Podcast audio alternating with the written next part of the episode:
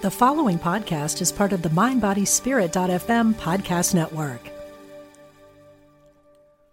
Discover a new relationship and approach to life through the space between.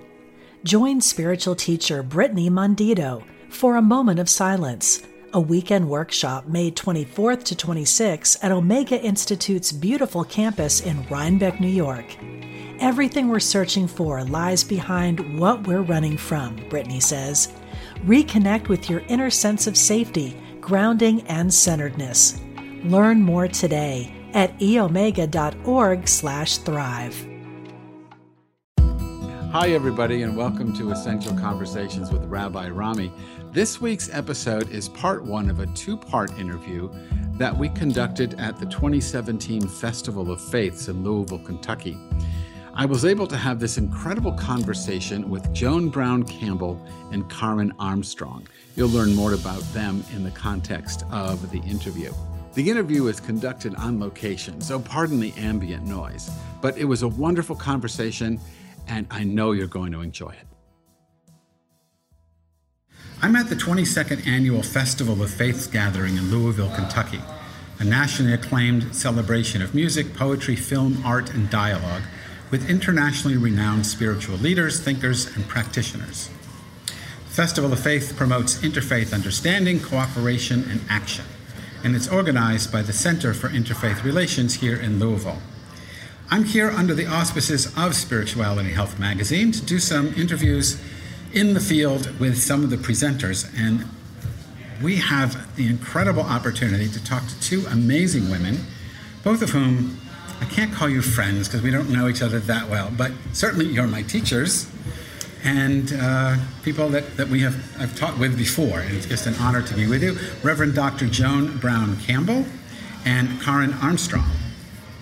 So, Reverend Campbell is a devoted activist for peace and social justice who served 13 years as director of the Department of Religion at the historic Chautauqua Institution was the first ordained woman appointed as General Secretary of the National Council of Churches of Christ in the United States, in the USA, Director of the U.S. Office of the World Council of Churches, and she co founded what is today the National Religious Partnership on the Environment. Karen Armstrong is an historian of religion whose books have been translated into 45 languages I can only dream of that. in 2007, she was appointed by Kofi Annan to the high level group of the UN Alliance of Civilizations with the task of diagnosing the causes of extremism. 2008, she was awarded the TED Prize and began working with TED on the Charter for Compassion, which was launched in the fall of 2009 and has become a global movement. Karen, Joan, thank you so much for sharing a few minutes with us on Essential Conversations. So, since you're really headlining the festival, and the festival's theme is compassion, let's just start by helping people understand what your core message is. So, we'll start with Karen. Karen. Yeah, yeah. When I got the TED Prize that you mentioned, uh, I was given a wish for a better world. And I had been disturbed by the fact that even though all the world religions emphasize the golden rule and compassion and have seen this as central to spirituality and ethics, when religious leaders came together, uh, they rarely mentioned it.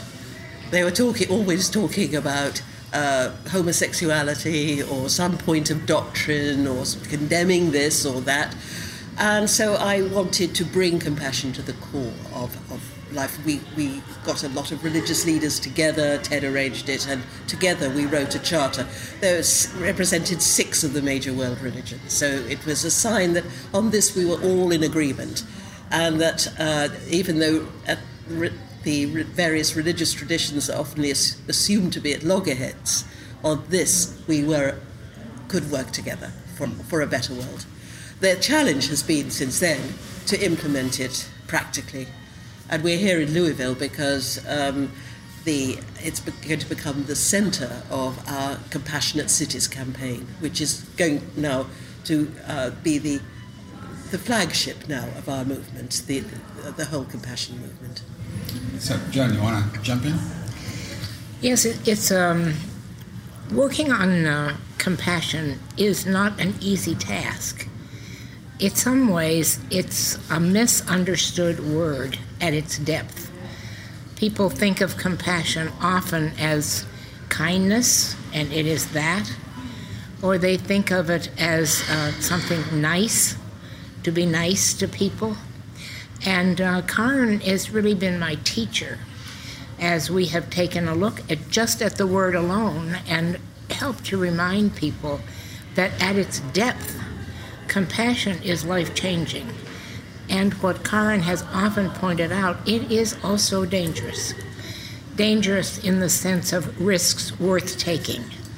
And I think part of what we've tried to do as we've focused on compassionate cities we have really been, we have now over 100 cities around the world that declare themselves compassionate cities.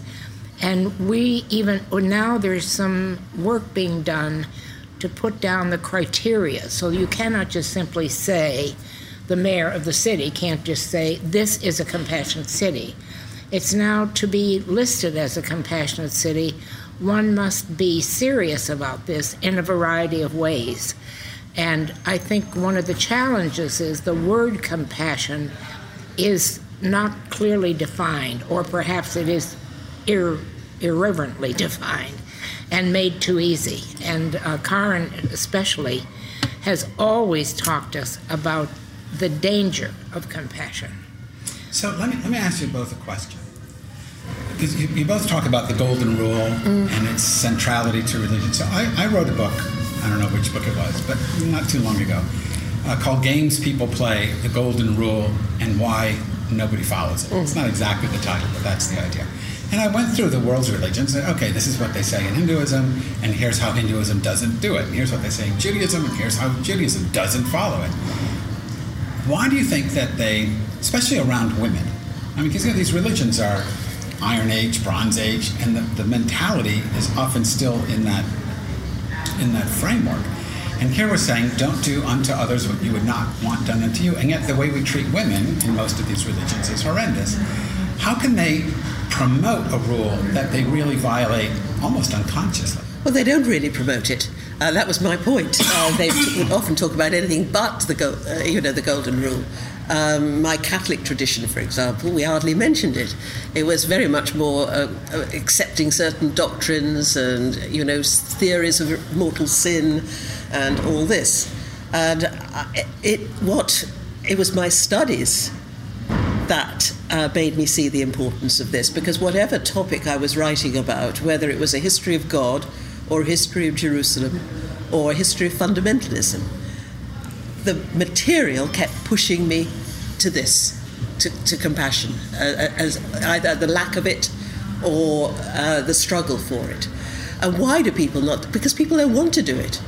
Uh, people don't want to be compassionate, really. They, they, they like to say, think of themselves as compassionate, but they uh, pref- often prefer to be superior uh, or see themselves in a, in a different category because uh, and it's been slight. There's slight differences in in in every uh, tradition, but the Confucian tradition. He, Confucius was the first person to enunciate the Golden Rule in, and have it written down, and his followers asked him, "What sh- what we practice all day and every day, and what?"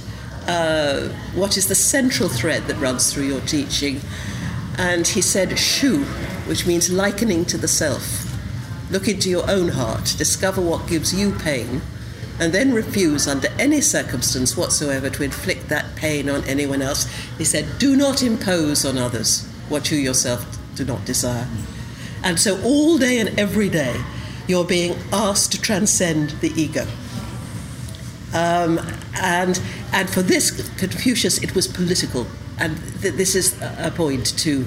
Uh, his whole point was uh, he was to spend his life going round to the various courts of China, uh, telling rulers that they must uh, not impose on others what they would not like done for themselves. That was otherwise, he said, uh, we will destroy one another.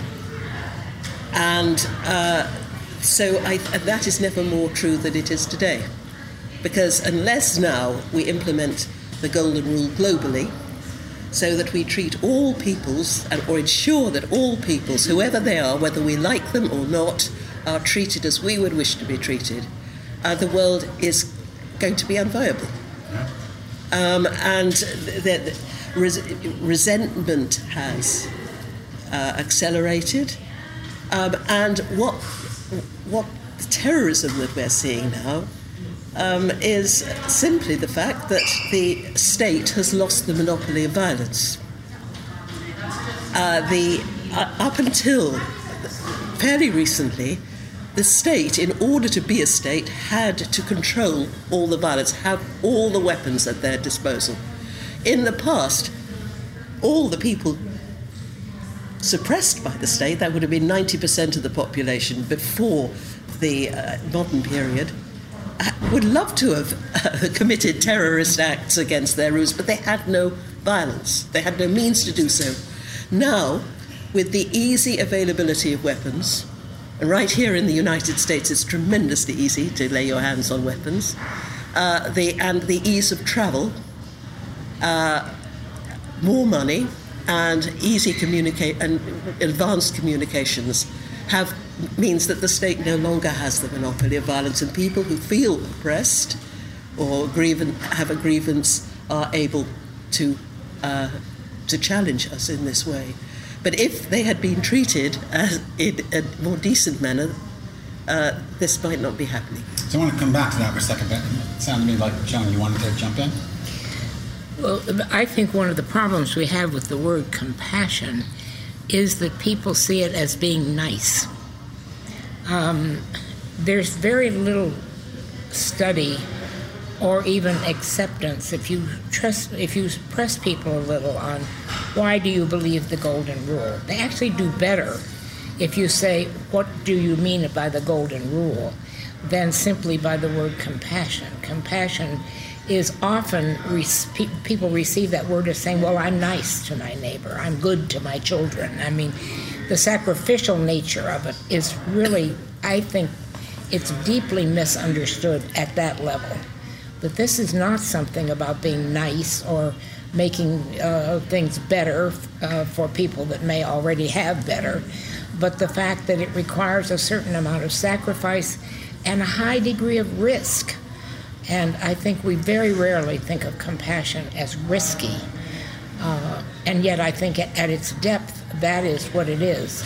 I've always been a little bit interested in why, if you say compassion, you get one response. If you say the golden rule, you get a different response from people. Oh, and so what's the difference? To some degree, the golden rule is thought of as a rule. Therefore, it's thought of as a command or something that you ought to do. people seem to interpret it with a little more depth than the word. Even if you look it up, if you look up the word compassion, and I've done a fair amount of work in Cuba in the last well, 20 years of my life. And I wanted to work with them on compassion. And compassion does not translate, in, from their standpoint, into Spanish in a way that it does. Almost everyone I talked to said, well, it translates to mean being sorry for or feeling uh, sad about something. Discover a new relationship and approach to life through the space between. Join spiritual teacher Brittany Mondito for a moment of silence, a weekend workshop May 24th to 26th at Omega Institute's beautiful campus in Rhinebeck, New York. Everything we're searching for lies behind what we're running from, Brittany says. Reconnect with your inner sense of safety, grounding, and centeredness. Learn more today at eomega.org/thrive. It doesn't drive someone to say, what I've learned from Karen Armstrong is that what you have to see in it is it's a command to change something, to take away what it is that creates the problem and interject something of, of reverence and of, of curing what it is that creates the problem. But uh, I think one of the difficulties in talking about compassion is the misunderstanding of the meaning of the word. Do you think, both of you, uh, or maybe what role does religion play in this? You know, it seems to me that religion is more part of the problem than is part of the solution. That I know you're saying that if people had been treated better by whatever powers that you know they live under, uh, maybe we wouldn't have the terrorist issues that we have today. But but I see it somewhat differently. I, I see it. I don't think we can take the religion out of terrorism, whether it's in Islam or Christianity or Judaism or Hinduism or Buddhism in Myanmar. That if it wasn't for a specific theology that someone drew from a tradition. I'm, not saying it's the core theology, but if they couldn't hook it to God in some way, and then hook God to the state, that or or to politics, that without that, it, I think it's more difficult. Uh, without subsuming the individual to something greater, either you know communism or the state or, or God or something, it's much more difficult to get people to be terrorists. I'm not sure that that's true. Okay, that's what I'm asking. Um, uh, no, I mean, if, if there've been, uh, this is the latest fashion, is, is, is Islamic terrorism. But if you look back at the 60s, uh, 50s, 60s, the Baader Meinhof uh, organization, right. this was highly secular um, and leftist. And then there were the, before that you had it was the Russians uh, who invented suicide bombing, for example.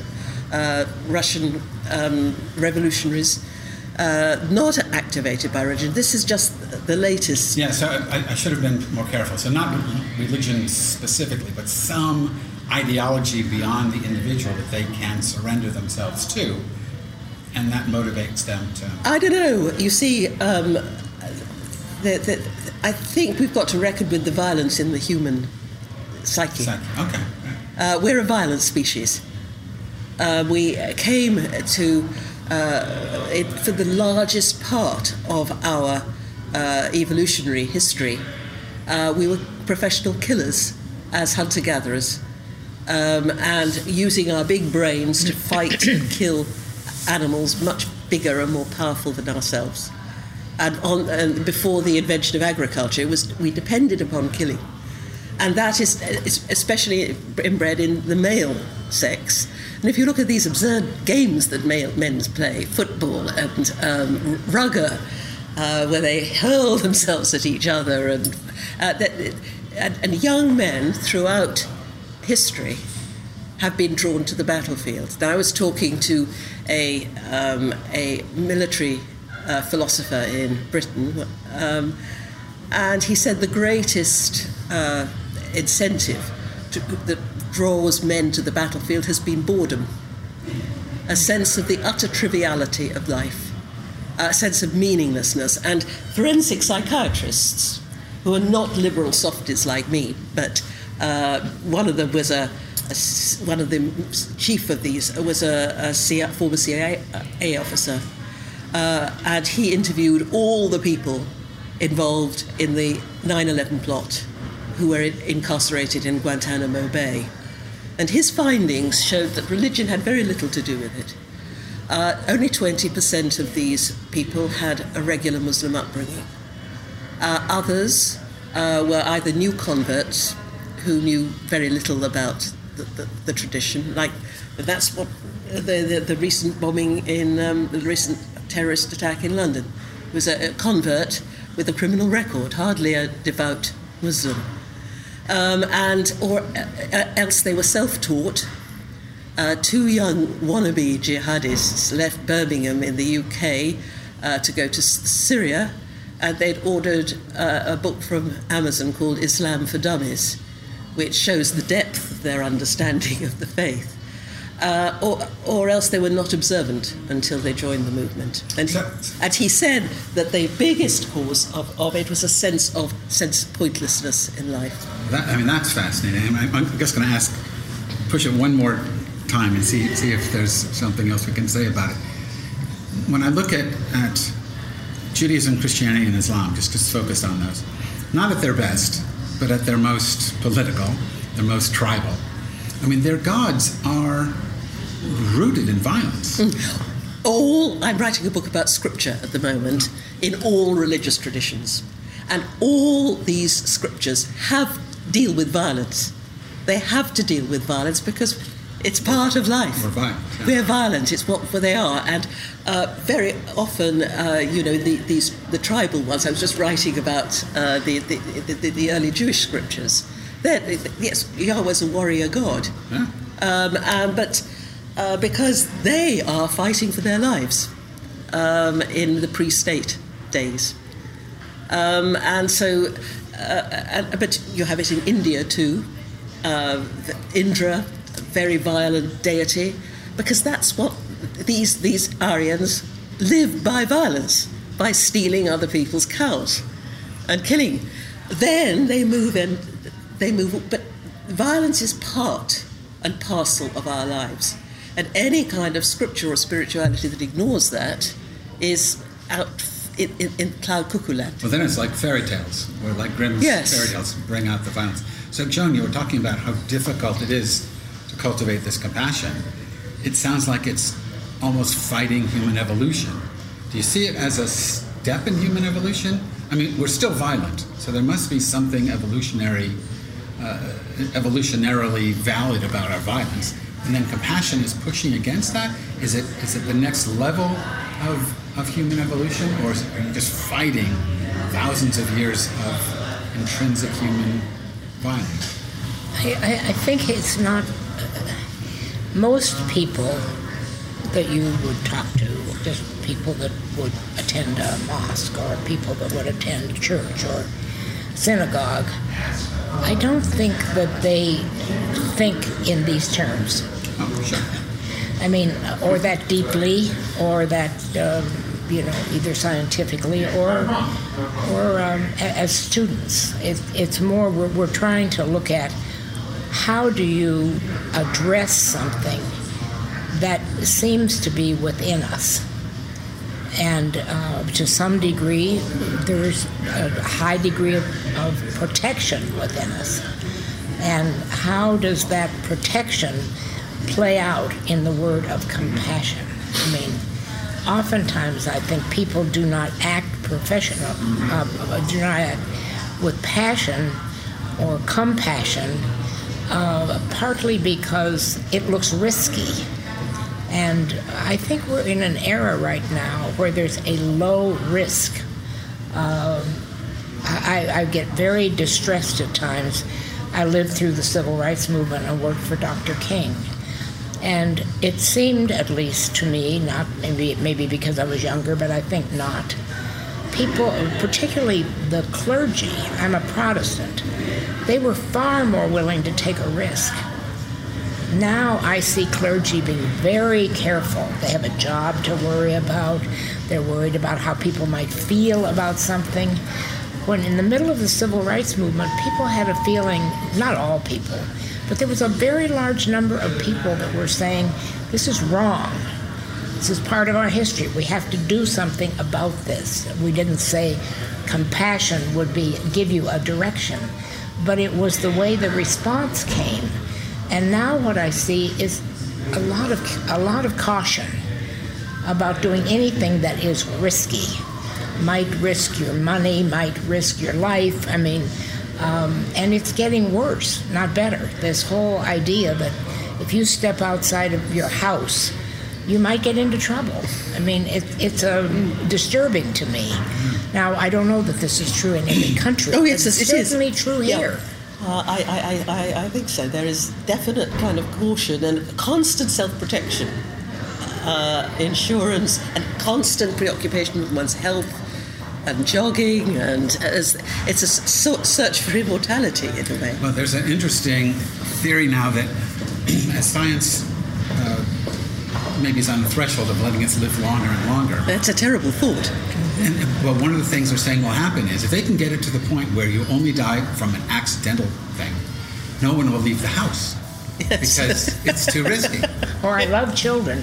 My, my, my children said, well, if we lived forever, we'd never get any money that we inherit from our parents.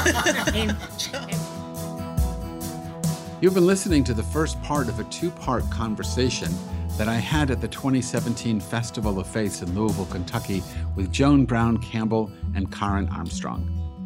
We're going to broadcast the second half of the conversation next week. I hope you'll tune in. Thanks for listening. Hi, I'm Jane Asher, and I believe, and from what I've been shown, that when our loved ones die, they don't really leave. They just slip into the next room. On my podcast, I explore the bigger picture surrounding life on Earth and what follows when we do die.